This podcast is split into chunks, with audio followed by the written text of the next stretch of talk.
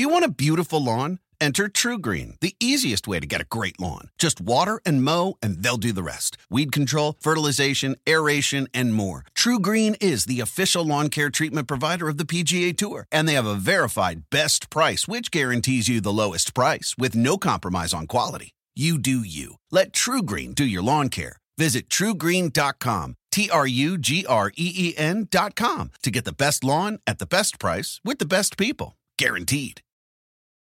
Whether you're a morning person or a bedtime procrastinator, everyone deserves a mattress that works for their style. And you'll find the best mattress for you at Ashley. The new Tempur-Adapt collection at Ashley brings you one of a kind body conforming technology, making every sleep tailored to be your best. The collection also features cool to the touch covers and motion absorption to help minimize sleep disruptions from partners, pets, or kids. Shop the all new Tempur-Adapt collection at Ashley in store or online at ashley.com. Ashley, for the love of home.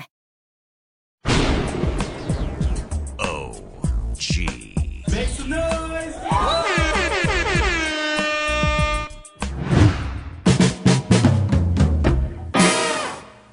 How you doing, everyone? I'm Russ Salzberg, and I want you all to listen up and get a load of this. My guest is the man who pulled off the most important deal in the history of your New York Football Giants. I'm talking, of course, about their former general manager of the Big Blue, Mr. Ernie Accorsi. So, like I said, listen up because I guarantee you're really going to want to get a load of this. All right. He was the assistant Giants GM from 1994 to 97 and then took over for the man who brought him to the Big Blue, George Young, and he was there as the GM from 1998 to 2007. So without further ado, I give you Mr. Ernie Accorsi. Ernie, how are you, my friend? I'm good, Russ. It's a pleasure being with you, as always. Oh, A pleasure uh, to have you on. There's, there's tons and tons I want to talk about, but let's start with the point I made in the open. The most important deal in the history of the Giants. The 2004 draft, of course, is what I'm talking about. With the fourth overall pick, you take Philip Rivers. Pretty good quarterback. You then trade him along with not one, not two, but three draft picks a third rounder in 2004, a first and a fifth rounder in 2005 for the number one overall pick, Eli Manning. The rest, of course, history, two Super Bowl championships later, and now entering his 15th season, Eli's still a giant. Now, a lot of teams would just love to have Philip Rivers. Ernie, why did you have to have Eli Manning?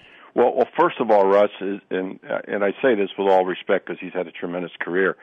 I, I didn't pick Phillips Rivers was not our second choice. Ben Roethlisberger was our second choice. but you you can't by technically you cannot draft a player for another team. Uh, you can draft a player and trade that player. Right. But I can't say I'm for uh, you know the, this agreement has been made, and for San Diego, I'm picking.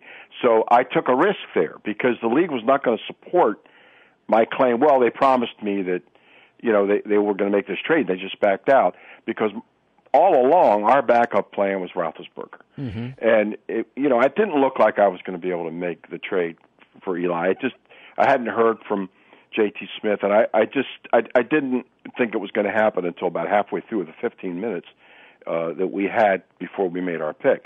So when I, I mean, it, when I made that trade, I held my breath. Now Rivers is a terrific quarterback, but Rob, you know how it is in the draft. You you fall in love with certain players, and and Roethlisberger was my second choice. We we all felt strongly about Eli Manning, and, and we thought that it was a rumor that he might come out after his junior year at the University of Mississippi because the team was not very good. I don't think there was a player on his team that ever played in the National Football League. Uh, there might have been a receiver who had a cup of coffee, and and because of that, I went down and saw him. Uh, really froze to death. They made me sit outside uh, for a game in November against Auburn, which had about three number one picks on that team. Um, and he he just carried the team and put them ahead two or three different times. And finally, uh, you know, the defense couldn't hold Auburn. And finally, took the team down the field one last time in the final seconds and threw an interception. The next year, Mississippi went to the Cotton Bowl, and he won the Cotton Bowl. Um, so I saw a team with not surrounded by great, great talent, and a quarterback who carried the team and was a championship quarterback. And I, and I, you know, I came into the league with Unitas, so my whole mentality about quarterback number one is I, I think it's the most important position in sports, really, um, and secondly that I don't care about statistics or quarterback ratings or can he win a championship and can he win it often which what what it comes down to can he win it in the last quarter or late in the game with the championship on the line and I just believed that that he had that in him.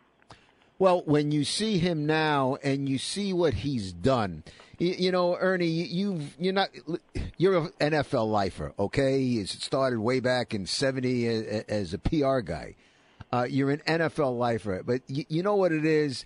What have you done for me lately? And and you know, I remember Parcells used to say to us about Phil Simms. He says, you know, you guys someday you're going to say, you know, that number eleven he was pretty damn good. And, and two Super Bowls later for Eli, I kind of feel the same way. I don't think Eli gets the respect that he deserves. You agree or disagree? Yeah, I mean he because people evaluate. We're so into statistics in this analytics mm-hmm. world now. He, you know, he's complicated. And somebody told me about that about Unitas years later. He said John Unitas is complicated, but Unitas won in '58 and '59 in his mid 20s and didn't win again until 1970 when he had really lost his fastball. And I remember Jimmy Cannon and Red Smith. I drove them to the airport after a playoff game in 1970 because they couldn't get a ride. It was the day after Christmas in Baltimore, and they were talking, and I was, you know, hanging on every word. They were they were sitting in the back seat, and Red Smith said, "You know, it used to be." Uh, kind of like watching Bob Feller, and now it's kind of like watching Eddie Lopat. And but my point is, he still had that fiber, that championship pedigree. stomach pedigree to to win a Super Bowl that year for us. And and I I mean Eli, listen, he's he's thirty, whatever is he, thirty seven years old. So he, he but he doesn't have the glittering stats that a lot of quarterbacks, and he's not going to have that. It's not how he's going to finish career. But he was drafted to win championships, and he won two and and you know I'm not so certain he. I mean, I think he if the team you know plays better than than obviously than it did last year, but plays more like it did the year before. And they, they, the defense is okay. I mean, he's got it in him to win another one. Now he's going to win it a different way, but but in both in both years that he won, Russ, he took the team down the field at the end to win the game. I mean, not only that, er, er, Ernie, and listen, you had left as as fate has it, you left you know, in 2007, and then they go ahead and win the Super Bowl. But in in that Super Bowl game, and listen, I want to take nothing, nothing away from David Tyree. You know, the catch, the helmet catch. Right. But that catch is not made if Eli doesn't make perhaps the most Houdini esque escape that I've ever seen, pulling away. Not only did he make that escape but also earlier in the game, he threaded a needle to to um, uh, Tyree th- th- that touchdown pass, which was like right right on the money. I mean, it had to go right through a perfect window to make it. Well, and, and here's the interesting thing about David Tyree. When we drafted him, we drafted him strictly as a special teams player. He he was the best college special teams player I ever saw out of Syracuse. And we said he's not going to be able to play other positions. He doesn't really, you don't see him on film at other positions. But this guy makes every tackle on every kickoff. But he started to become a little valuable as a, as a extra receiver. Well, the day before that Super Bowl, Jerry Reese. I didn't go to practice. Jerry Reese uh, came up to me in the hotel lobby and he said, "David Tyree dropped every pass thrown to him." he said, "I hope he doesn't get in the game." Okay, how about that? All right and he makes the catch of the century.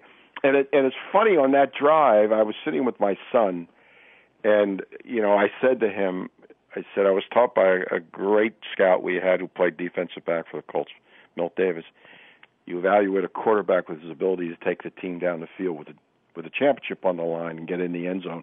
I said, if Eli's what we thought he was, he does it now. It's fine if he does it October 15th, but he's got to do it now. And he did it. Now he did it, you know, by that was a break that catch. But but the point, the next year that he, the next time he did it, right. I expected him to do it. In fact, he did it so quickly that he almost did it too fast. And I, I, I had full confidence he was going to take us down the field the second time. And but he, you're right. I was sitting low on that side of the field when he escaped on that play, and it was absolute blind determination. I mean, he was not going down. And you know, when he let the ball go, it was a good pass. It wasn't like it was a wobbler. It, it but by the time it got to Tyree, you know, the defense had closed on him. But you know, he he made the play happen. And and that's what he does. I mean, that's the kind of and to me the essence of Eli Manning was was the game before. Uh, it was so bitterly cold. Oh, goodness and, gracious. And, you know, and Ronnie Barnes kept telling him. I mean, Favre had two gloves on, and Randy, Ronnie, Ronnie Barnes kept telling him, Eli, forget about whether it's going to be effective. You're going to get frostbite in your fingers, and you'll ne- you'll never get the feeling back. You you've got to wear gloves. Refuse to do it, and you can remember the plays he made in that game. Well, you know, you know what. I was there in Green Bay, and I'll tell you, I remember just walking from my car because my cameraman dropped me off. I remember walking from the car, my, my coat was open, literally 50 feet. I, I, I said to myself, oh my God, how are they going to play in this? And, and really, to everybody's credit, well, we're just reminiscing a bit here, to everybody's credit, not just Eli, but I, I thought the receivers and Plaxico, they may, I don't know how they handled the ball. That, that, the people in that game, every one of them on both sides deserved a whole lot of credit. That well, was, Plaxico played with a separated shoulder. and they tried to keep him out of the game. He wouldn't go. I mean, he's so underestimated as Yep. a competitor. Yep. Uh, but no, that that's and, and that's how I judge quarterbacks. I mean, you know, and I always have always been that way. And, and I mean, as I grew up in the business, you know, there were quarterbacks that scared the heck out of me to play against. The last thing I wanted to see is they would have the ball. Stabler was one, and he beat us in a double overtime on Christmas Eve when I was in Baltimore, and I held my breath on the tying drive to get us get them in overtime. When certain quarterbacks it, that had great stats, you, you thought, well, they're going to make a mistake. But there's certain quarterbacks that didn't have great stats, and Stabler is such an example. Just scared the heck out of me. And, and, and then I thought, Ernie, uh, I want your opinion on this. I thought one of his finest, uh, Eli, I'm talking about, one of his finest ever, the epitome of toughness. You know, here's a guy everybody makes fun, you know, like he's not built, you know, he, he's not chiseled like a lot of other guys, Right. even up prior quarterbacks. One of the most durable quarterbacks in the history of the National Football League, and boy, did he prove it in the NFC Championship game when they when he won his next Super Bowl.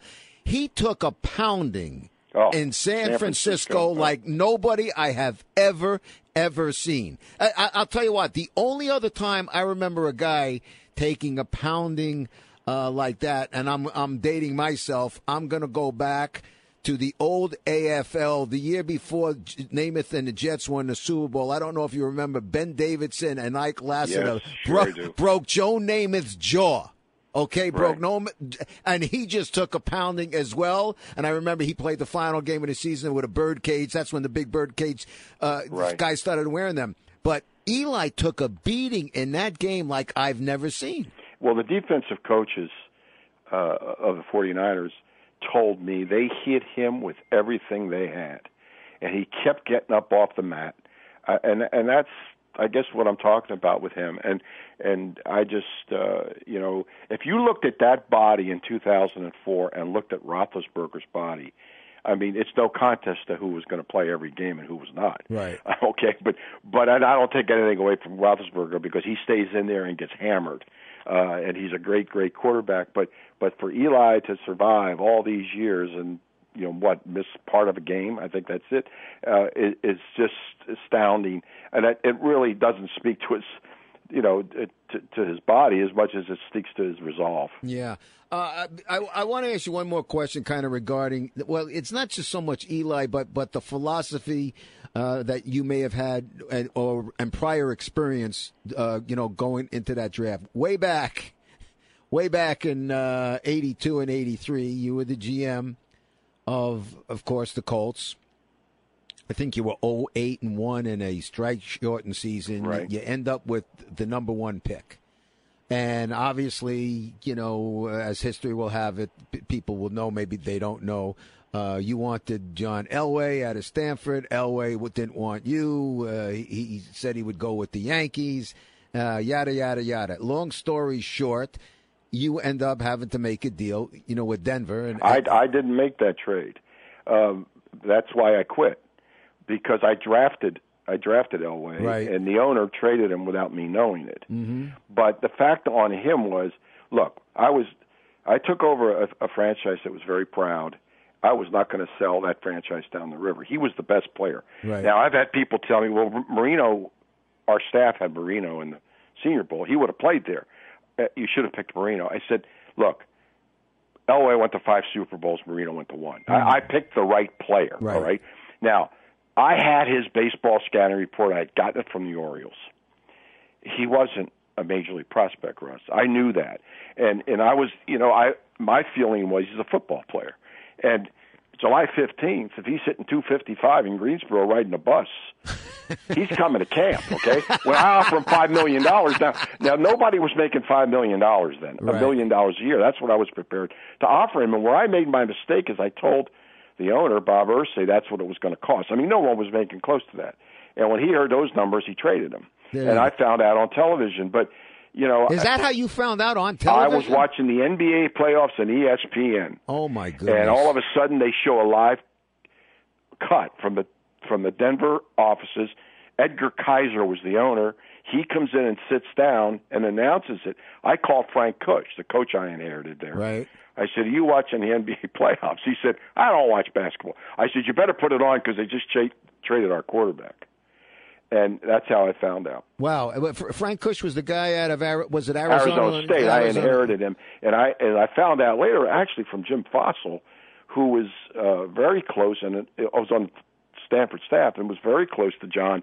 That that was the problem, and to, to always credit, he never he never exposed that. He never said that my father, you know, there was obviously some problem between his dad and Frank Kush, probably over recruiting. Who knows? Right. But that was the problem. Uh-huh. And and I I said John and John told me that later. I've gotten to be pretty friendly with John Elway. I said you should have told me. I didn't hire John Frank Kush to begin with. Well, well, you know. you know, you know, but the question I was going to ask whether whether you were the guy who drafted him or not, you had to go through that whole thing where you had a guy, you know, was saying he wasn't going to come, and we know how it ended up because of that mindset having to have gone through that. And knowing Eli with his dad wanted no part of, of San Diego, did did that make it I don't know what's the word. I don't want to use the term easy, but did that kind of make it realistic to you? Yeah, we can get this guy because he doesn't want uh, San Diego. Well, first of all, that that whole experience with Elway, which I thought was going to wreck my career. I was a young general manager. Sure. Uh, that I lost my innocence on that. I mean, people were going behind my back, trying to get to Irsay. Uh, wouldn't deal with me. They knew what I, I didn't want to trade him. I, I was I would have traded him for the greatest.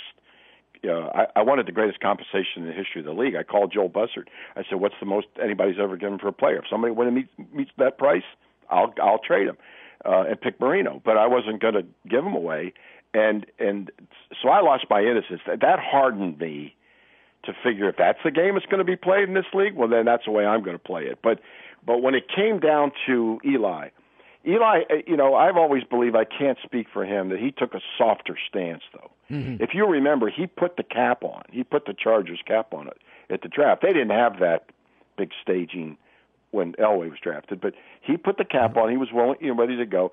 I, I don't uh, look. I don't think it could have been done without Tom Condon, and I've told Tom Condon that. I mean, he was to me the most masterful of all the agents. He, he, he, I really, I, I trusted him. Uh, listen, I probably built a house for him on all, all my career, but but it, and you know you had to pay him, but you could trust him. Right. And I and he he you know Eli want Eli not only didn't want to play in I think he wanted to play in New York, and and uh, so we had an edge there, but I don't think they would have gone any further because they drafted him. He put the cap on. We didn't hear from the Chargers until seven minutes into our 15 minutes that we had. Fortunately, I didn't move. Usually I acted quicker, and I didn't. I, I just, you know, kind of held my breath and said, well, you know, maybe he'll call. I had heard a rumor he might call, and and he did. And he asked for Umenyiora for the fifth or sixth straight time, and I said, look, I am not passing. I'm not, I'm not trading a a premier pass rusher for a quarterback when my second choice of quarterback's is pretty good. So that isn't going to happen. And then when he said, "Well, you know, would you give me next year's number one?" I said, "Yes." Now we we were left with four draft picks. We got Corey Webster, Justin Tuck, and Brandon Jacobs. Not bad. Not bad. I mean, so we and those three guys, you know, really had a lot to do with winning the Sure. Super Bowl. So I, we did okay on that. Yes, yes, you did, and you know, uh, Ernie, I, I guess you know a little bit about quarterbacks because then you you end up going. uh, You're hired as a GM in '85 by the Browns. you, are there for seven years. In a supplemental draft, you pick a guy by the name of Bernie Kosar. You know, pretty damn good quarterback. Uh, five playoff appearances uh, with the Browns. Unfortunately, that your nemesis, your pain, Right. your pain in the tuchus, as they say in Yiddish, was one Elway. You lose three AFC championship games, all to Elway and the Broncos. All heartbreak. Well, the Yeah. last one was Well, a little more y- y- decisive. y- The first two were just excruciating. I mean, the, the first one, you know, it was the, the 99-yard drive. He hits a third and 18. Uh, and Beano Cook, my friend, the ESPN Sure. pundit, told me one time. He said, you know, you know, when they're giving, when a priest is giving you the last rites, you're still going to be thinking about third and 18 in that drive. And he's right. Uh, but the next year we had the fumble, you know, on the goal line. I mean, those two were just as tough as it gets. But yeah, we had a pretty good run there, and and um, Kosar was, you know, Kosar had put us in position to win all, well, at least two of those games, so it wasn't his fault. Our defense, I, and I learned a lesson there, Russ. We had a, we had the best quarter tandem in the league, and we did not have pass rushers. And I said that's never going to happen to me again. And and and what you know, the Giants have had very few Pro Bowl cor- corners and safeties. They've had a lot of Pro Bowl pass rushers, and I I realized then if if I'm going to have a strength position on defense, it's going to be pass rushers, not secondary. And that's why we drafted so many pass rushers with the Giants. Yeah, well, you know, Ernie, you're no longer, you know, with with an official title with the Giants, but I mean, anybody just hearing you talk knows you bleed uh, big blue. And, and uh, you know, before we just talk about the team today, you know, a lot of stuff has gone on the past few years, and you being a loyal guy, and he certainly was your guy who followed you.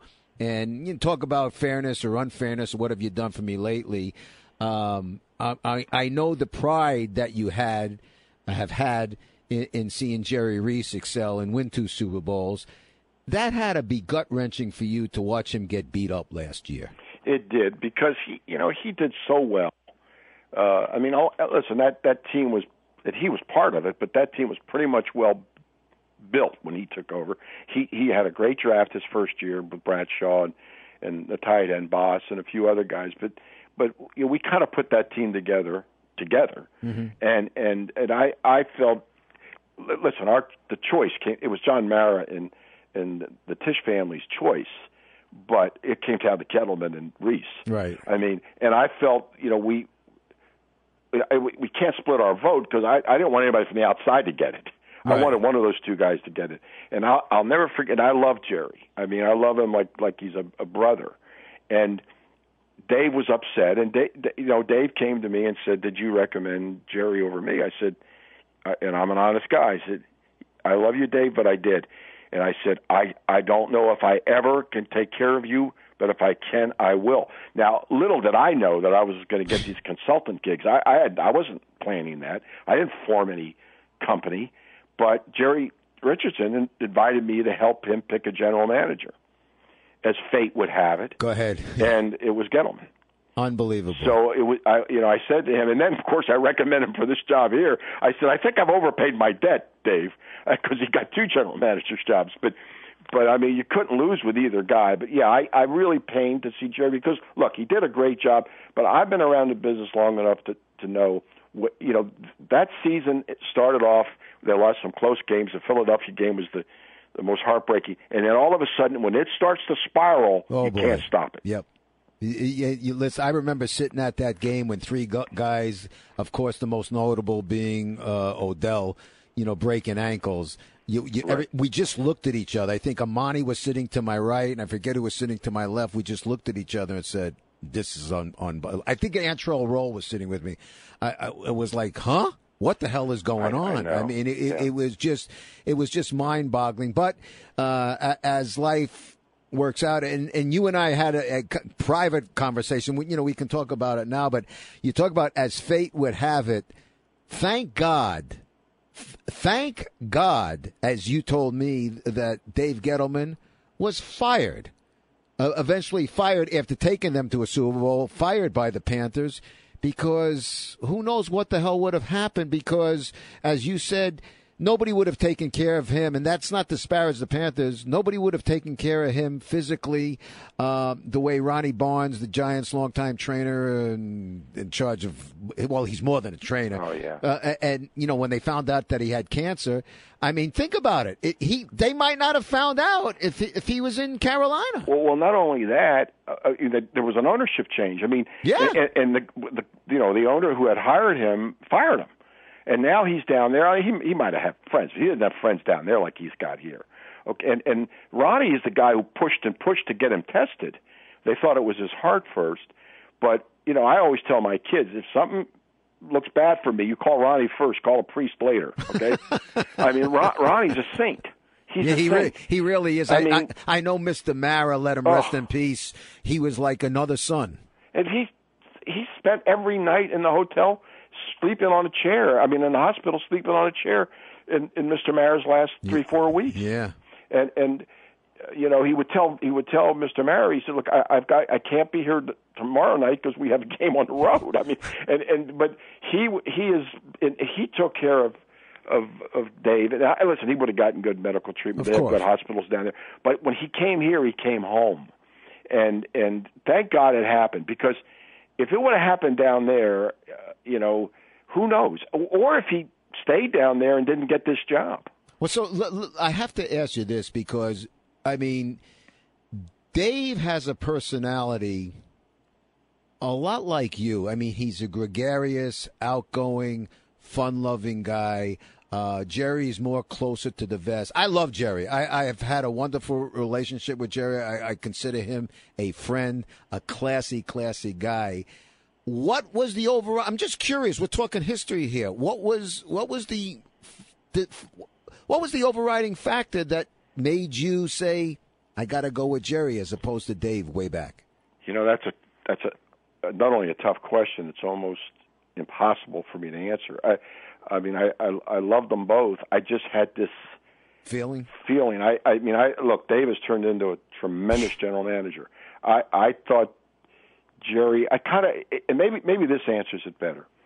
When Dave became the pro personnel director, and he had been the assistant when Tim Rooney retired. I called Jerry and, and said, you know, I want you to come up here as his assistant. And he came up, and he was living in, you know, West Tennessee, close to where he grew up, in a beautiful house for his family, two children, and his, and his wife. And he started check, checking the houses here and he got went to sticker shock. I mean he said i can't i can't come up here. You know we we gave him a good increase but he said i can't i can't afford to live up here. So well you're not going to duplicate that house in tennessee. But i said you have to come here because if you don't come here you're going to be an area scout for the rest of your life. I said that's a nomadic life you're not going to be used to the disciplines of the office to come in deal with people you've you're going to be a general manager but you've got to be here. or You're not going to be a general manager. I that, way back then, I saw general manager in him, hmm. and uh, I guess maybe it was he was a you know a rising star, and, and I was smitten by him, and I thought that that he had the big big ceiling, and I don't think it was any disparagement about Dave because Dave interviewed with the Tisches and with well John knew him, but he interviewed him anyway, and, and they both loved Dave too. Uh, so it, it listen, we we couldn't lose on that one, but I had to pick a horse, and, and you know, like I said, I didn't want to split my vote and have somebody come in from the outside. Well, That's well, what, yeah. Go ahead. I'm sorry. but that was my concern. Well, well, fortunately, Dave is doing extremely well. I, I know he's getting some. He's in remission. Uh, he, he's. I've seen him, you know, a, a good few times over at, at training camp. He looks great. I know he's getting some more treatment this week because you know th- that's what he has to do. Uh, but he's also kind of what the doctor ordered. What what I mean by that, and and you know this, uh, Ernie. Uh, Jerry's strong point was not dealing with the media. You know, just the the, the same goes for uh, you know Ben McAdoo, and, and quite frankly, let's go to Ben's pr- predecessor, uh, uh, Tom Coughlin. You know, Tom's first two three years, uh, he wasn't getting any uh, rose petals thrown at him by R- by the media a- Right. a- as well. But then you bring in the opposite. You bring in a gregarious guy, and th- and then you also bring in uh, that guy, be, being Dave Gettleman, brings in Pat Shurmur, who, as he described him, as an adult, and that was not a shot at, at meant to be taken at Ben McAdoo. No. Just the way he carries himself. This is the right combination following what happened last season. It, it really was. And when you know John asked me to come back and help, as obviously it, it was his decision and Steve Tisch's decision, not mine. But you know, my feeling from the start was this situation went south so fast, and we all saw it. It wasn't a normal seven and nine or you know type of erosion. Uh, that we we need a we need a vet veteran in here now. Dave, you know, Dave was 66, but I thought, I mean, who who thought saw this coming? But Yeah, nobody I thought he was very virile, very healthy, uh, full of pep. I, you know, it, it was all George taught me. He said, always make sure that when you hire a coach, that they have fire in their belly, and and he had fire in his belly, and you know he was still smarting a little bit from being DeSmith coming off a two years after a Super Bowl, a year after a Super Bowl, and and uh, he, I thought you know that we we need a man in here right now, not a prospect, Yeah. and he was. You're right, he was exactly what the doctor ordered, and then I watched him. I wasn't involved in the coaching decision, but I watched him through that, and I talked to him all the time. I love his thinking. Uh, you're right. He's so expressive. You know, he he he's transparent.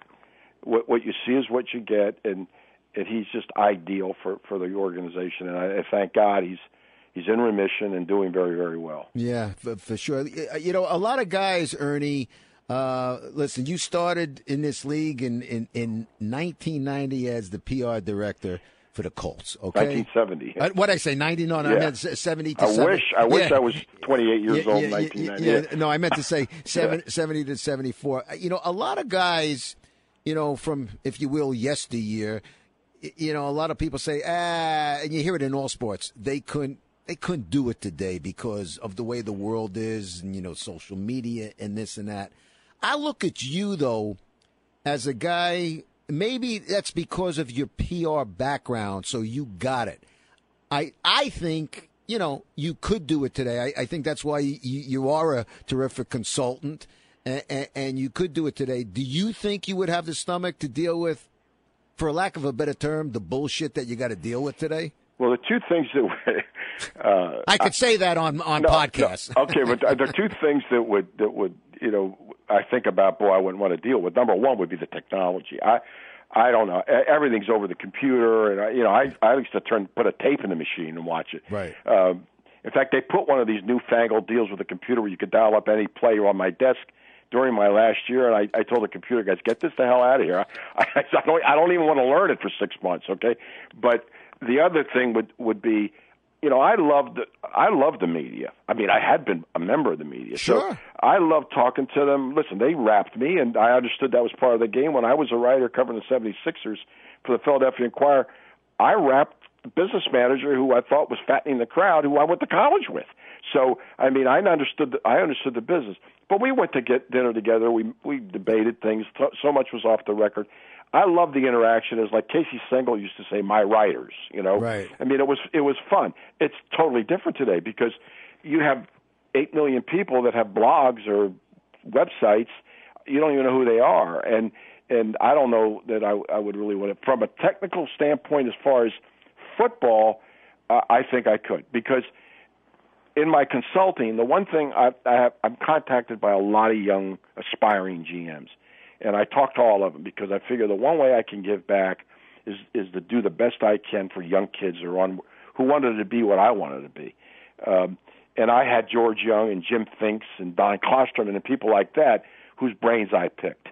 And and I so I want to make myself available, but I tell them very simply, stu- study you know, study the Steelers, three coaches in 50 years. Study the Giants, three general managers in 40 years. Hmm.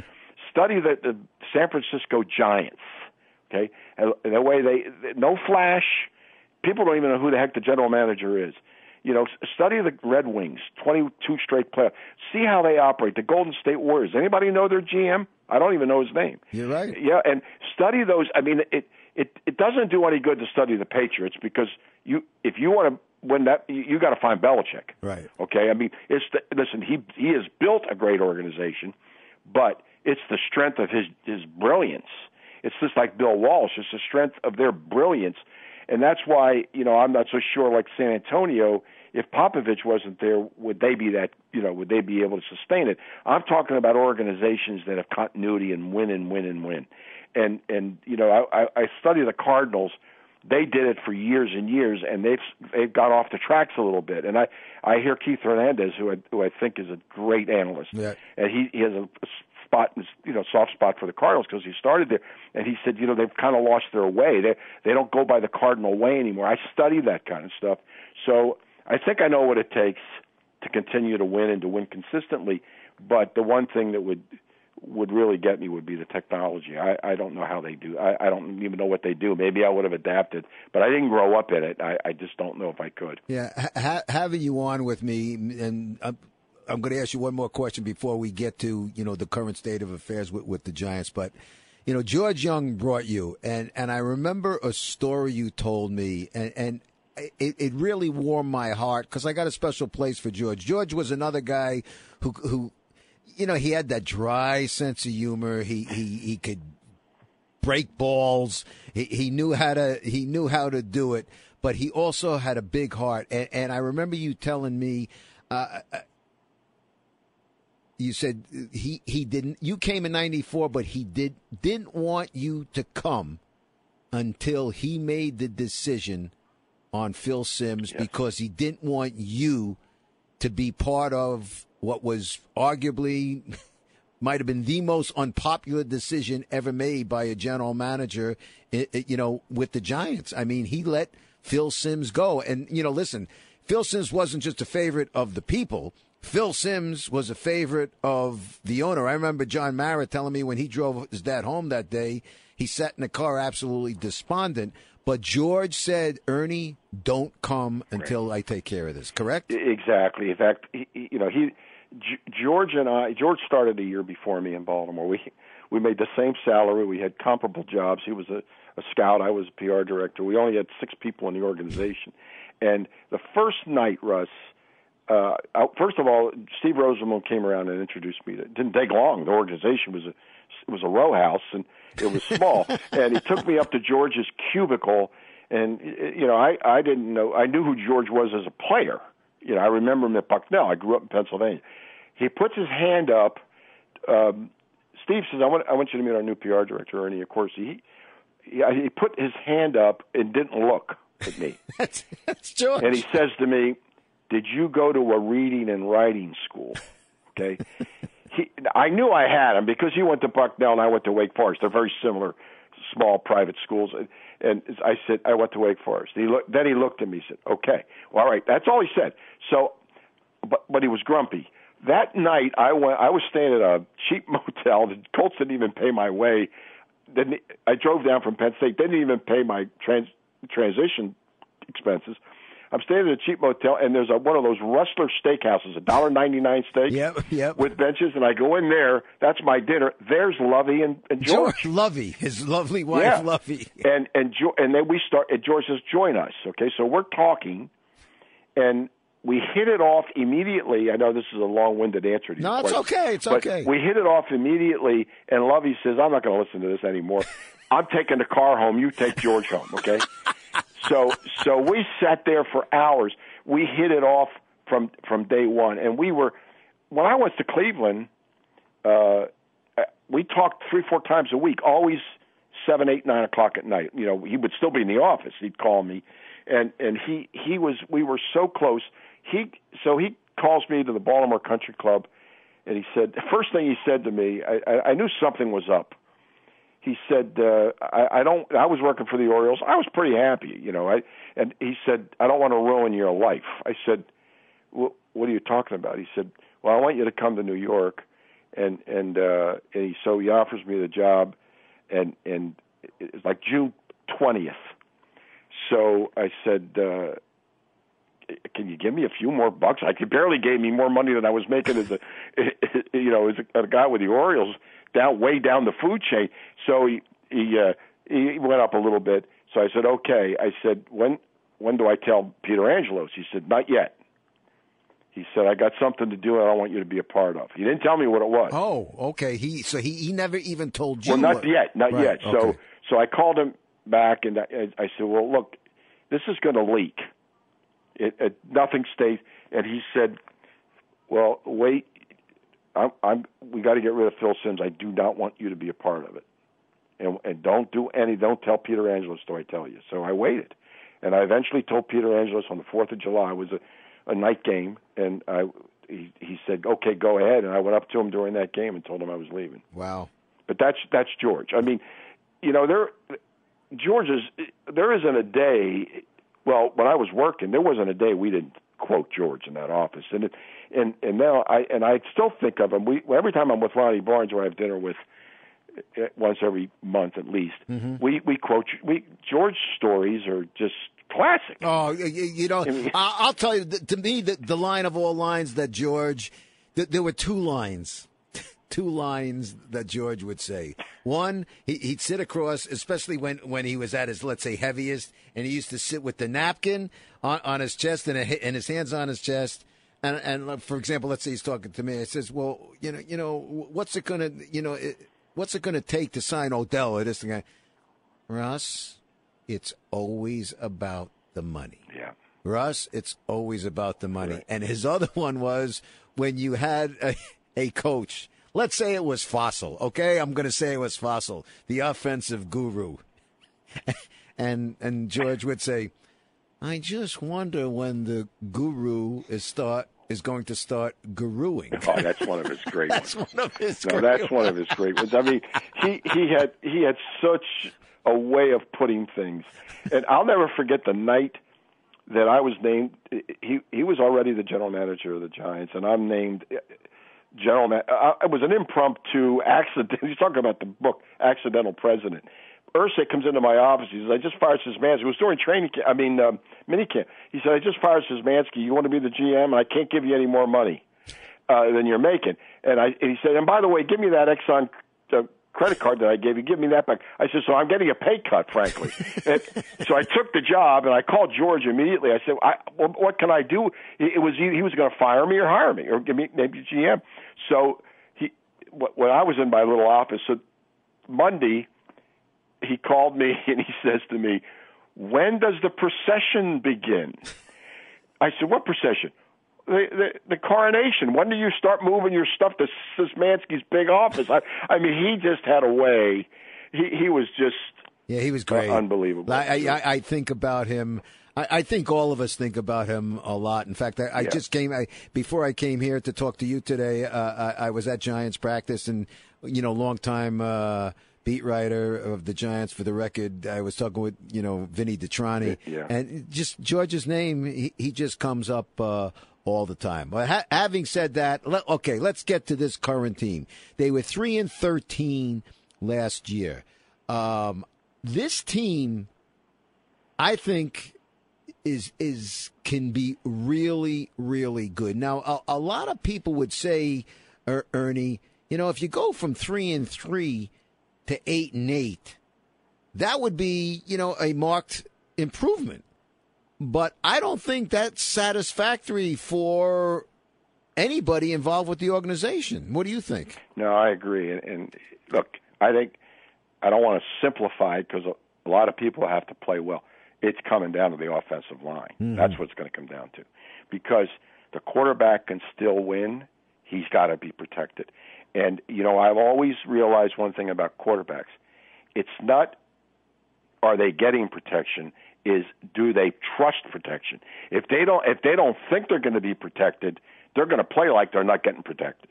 I mean, he's shaved a good full second off his delivery now in the last couple of years to get rid of the ball. Okay, but if they want the running game to flourish and certainly the passing game, they've got to protect the passer. It's got to start there. The defense played well two years ago. The one thing about the defense, the Super Bowl winning defenses were homegrown. I mean, Antonio Pierce was added, uh, you know, but for the most part, it was homegrown. This defense was kind of put together through free agency. So there's a difference now. These guys don't want to really admit it, but when they're drafted and raised in a certain organization, it means a little different to them. They, they've got the roots of, of that organization. So, you know, last year when it started going south, and not, nope, nothing happened well. I think that this year it, that that'll we'll get back to where they were two years ago. I think this team has a, a chance to be very good. I think that, like I said, the two things to me that are most important thing is the offensive line, and they got to get off to a decent start. I don't mean five and one, but they got to hold the fort early. They they got to be around three three and three or four and two. They got to get off to a good start. A decent start they can yeah. have a good year. Yeah, you know, I, I think they got to have kind of the luck that they had a few years ago with, as you say, the defense. Because I remember John Mara telling me, he said, you know what we're doing is, is dangerous. Uh, it's very, very hard to rebuild something you know, through free agency. Yes. And he went and they signed Snacks, they signed Olivier Vernon, and they signed um, Jackrabbit, Janoris Jenkins. Right. They signed, they stepped in shit with those three guys. I mean, th- those three guys didn't just come in and play. They provided tremendous leadership. They were presence both on the field and in the locker room because I saw them and spoke to them every day. But having said that, like as you say, everything went south um, last year. You know, right. you know they they had that eleven and five season when the guys arrived. I think they need to get lucky. You know, they had sold, they got Solder now, and Momame, uh, what's his name, um, Halapio. Right. Um, I don't know. I don't know. What do you, th- do you, what do you think they're going to do with the center position? Because I really like the kid Brett Jones. I don't I don't know those guys. I haven't been okay. out there yet. Okay. And I, I don't know those guys well enough. I, I I do know Dave though, and Dave isn't bringing in anybody in in here to play, particularly in the lines, the two lines that he doesn't think is sound. I want to mention one other thing about two years ago that a lot sometimes is overlooked. Study who beat them and who didn't beat them they got lucky. There were two or three quarterbacks that were out, and they uh, when they played the Detroit quarterback, his finger was in a splint. They played against a lot of second stringers. Other than Prescott, who I don't consider yet to be a premier quarterback, the premier quarterbacks beat them. And and they so they didn't beat great quarterbacks that year. They got lucky on who, who they played against uh, in the eleven and five season. Yes, yeah. the eleven okay. five season. So that was a factor too, and I saw that coming, and that's what scared me about it. And they get in the playoffs, and Rodgers beat them and and uh, but I I think Dave's acquisitions are sound. There a lot of those defensive acquisitions and even the offensive line. I you know he knows he knows linemen, particularly offensive linemen. So I don't know the players. I would I would be bluffing if I tried to you know evaluate them. Well, I'll tell you one one guy. You know, before we talk to his his top draft pick, of course, which is Barkley, but the kid that they got, uh, I mean, he was doing a. Uh, an Irish jig. He was so happy, Dave, uh, with Will Hernandez. And, oh, I'll, yeah. and I'll tell you, when you look at this kid, and I'm not just talking about him on the field. I, I mean, he is he's a man, and and, and as Dave likes to say, I want you know I, I need my offensive linemen and my defensive linemen, especially guys in the middle there. I need them having that angry edge, that that meanness, because that's a violent position, and this kid has that makeup, I believe. Well, you know what he reminds me of, and not in personality. If you, if you talk to him, I think in playing personality though. When we had that line put together at one of the Super Bowls, nobody thought it was a great line. Hmm. Uh, and you know, we we drafted Dave Diehl as a right tackle. He ends up playing left tackle in two World Championship teams. But we need we didn't have. I mean, we got McKenzie from the Jets was a free agent, but we didn't have a high draft pick in that line. And, and if if you know my history, I'm not picking a guard at the top of the second round. Okay, I'm picking a pass rusher or a skilled player. I'm just not doing it because I think you can find guards. But we needed Chris Snee. We needed a nasty, tough guy who was a natural leader, although God, he didn't say a word, uh, at least outwardly, uh, that that anchored that line and gave it some meanness.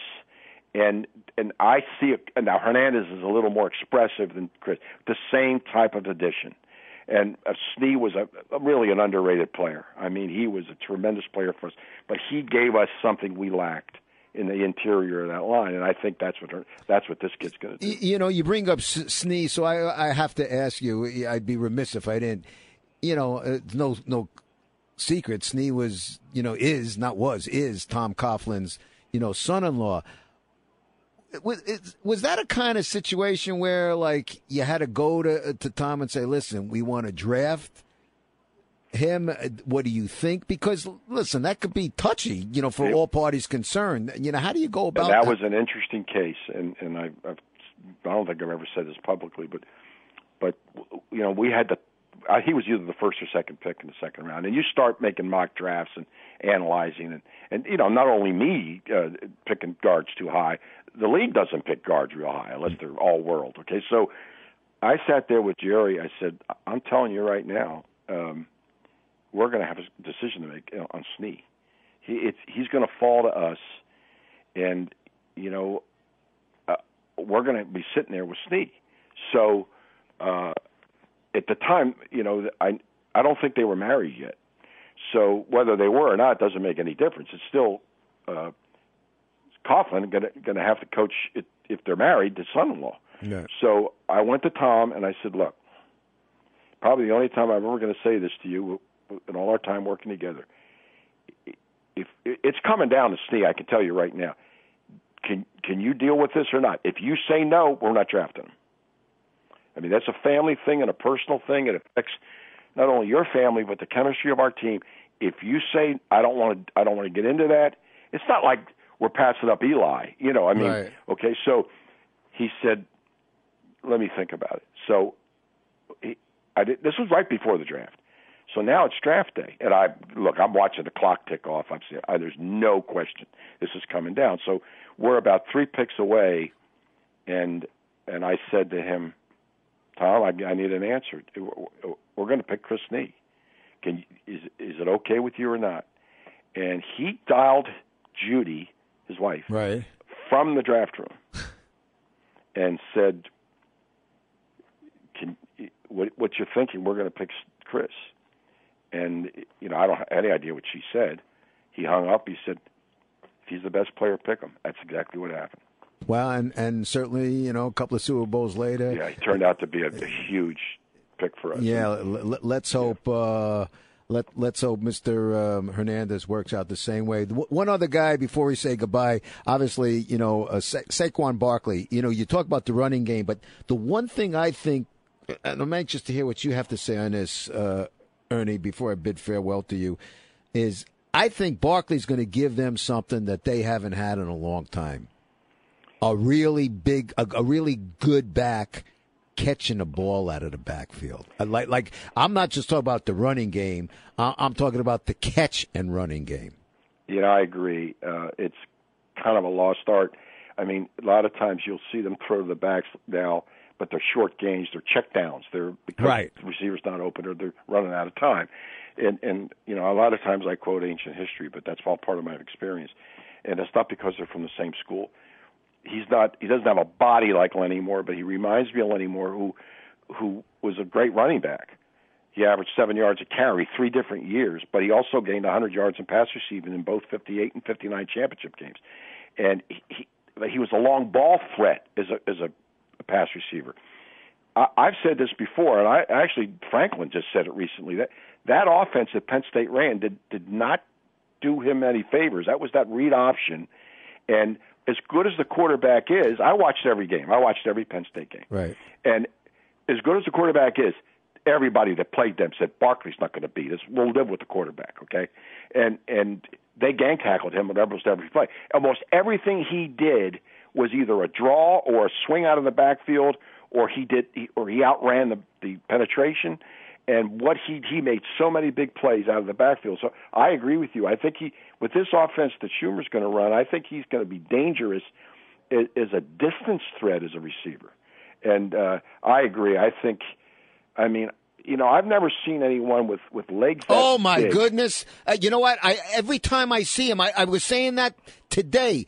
Though those legs, and f- especially like for a guy who runs fast, I've never seen legs like that, both calves and thighs. Well, not in a sprinter. I've seen it in a fullback. I Yeah. mean, you, you know, Marion Motley, but I, I where, where they're power backs. But this guy has sprinter speed. no, I- it's unbelievable. And I've seen him where, where I'm watching the game and he's busted something. He's broken out of that Mets back there where they have that.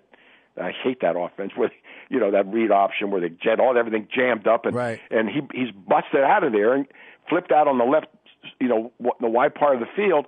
And he's now, game, you know, he's downfield 20 yards, but the safety's got an, you know, an angle on him, and he, he doesn't break the tackle. He kicks it up to another, outruns him, and and it's. I mean, I said I've never seen anyone with legs like that have that kind of sprinter speed, and I think he's going to be. God, I hope he stays healthy. He, I think he's going to be a great player, Yeah. and. and I, uh, I think he opens it up for the receivers, and the receivers open it up for him. The left hand, you know, the the hip bone's connected to the knee bone, and whatever they call it. You know what I'm talking about. Yeah, I mean, you know what's funny? I've had this vision, and I'm just fantasizing now. I have this vision in the opening game of him busting one about 65 yards. I, you know, it seems like the great ones always do that Yeah.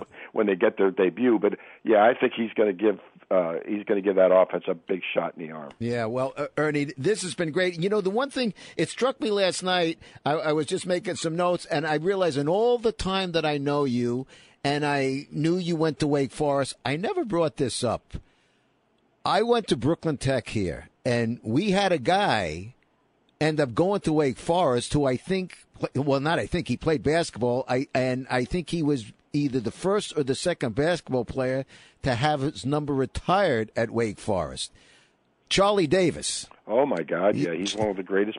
Yeah, you know, not only one of the greatest. I'm proud to say, you know, he's fr- from you know Brooklyn Tech High School here. He um and for the last six months he had to go down to Laurinburg Institute in North Carolina. Right. But but Charlie, um, he was just he he was to me. T- when they talk about this guy's the greatest high school player and that guy's the greatest high school player, Charlie was spectacular, and he was also proud to say the first African American ACC Player of the Year. Well, Char- and Lenny Chappell just died, who Yes. took us to the Final Four when I was in school. But what the argument has always come down to the argument, they're the two greatest players in, in the history of Wake Forest, and, and they're totally different. One was a big guy on the inside, slow, but averaged 30 points a game. The other one was just a, a brilliant player.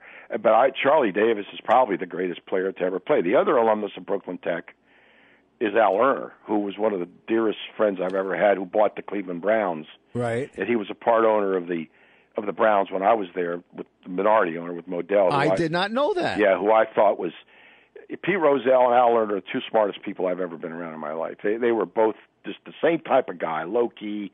But yeah, he's a he's a graduate of Brooklyn Tech. Well, uh, Ernie, listen, my friend. It has been a pleasure. I can talk to you. We're, we're, we're almost up on an hour. I can talk to you for three hours. Uh, your knowledge, the way you are, as they say, you're a real mensch. So Well, I, I, I'm, I'm I'm happy to hear that word because I I know what that word means. But uh, Russ, it's it's always a pleasure being with you, and you're a dear friend, and I really enjoyed it. we will do it again soon, my friend. Thank you again. Okay, bye bye. All right. Ernie Accorsi, everybody. My thanks to him, and of course, my thanks to uh, all of you for getting a load of this. And now, I'd like to get a load of you. Tell me your thoughts on, uh, you know, today's uh, conversation with the one and only Mr. Ernie Accorsi. You can let me know on Twitter at Russ Salzberg or on Facebook, and you can also get a load of my website. Very easy. Just go to russsalzberg.com. That's real simple for you. My thanks, as always, to my producer here, Mike Caragliano, better known as Crash. Also, my thanks to 77 WABC News Director Craig Schwab, to 77 WABC Assistant News Director Matt Dahl, and as always, use you people out there. That's right, use people, because without use people, I'd have nobody here to talk to. So until next week, it is this guy saying to use people, bye bye, so long, and farewell.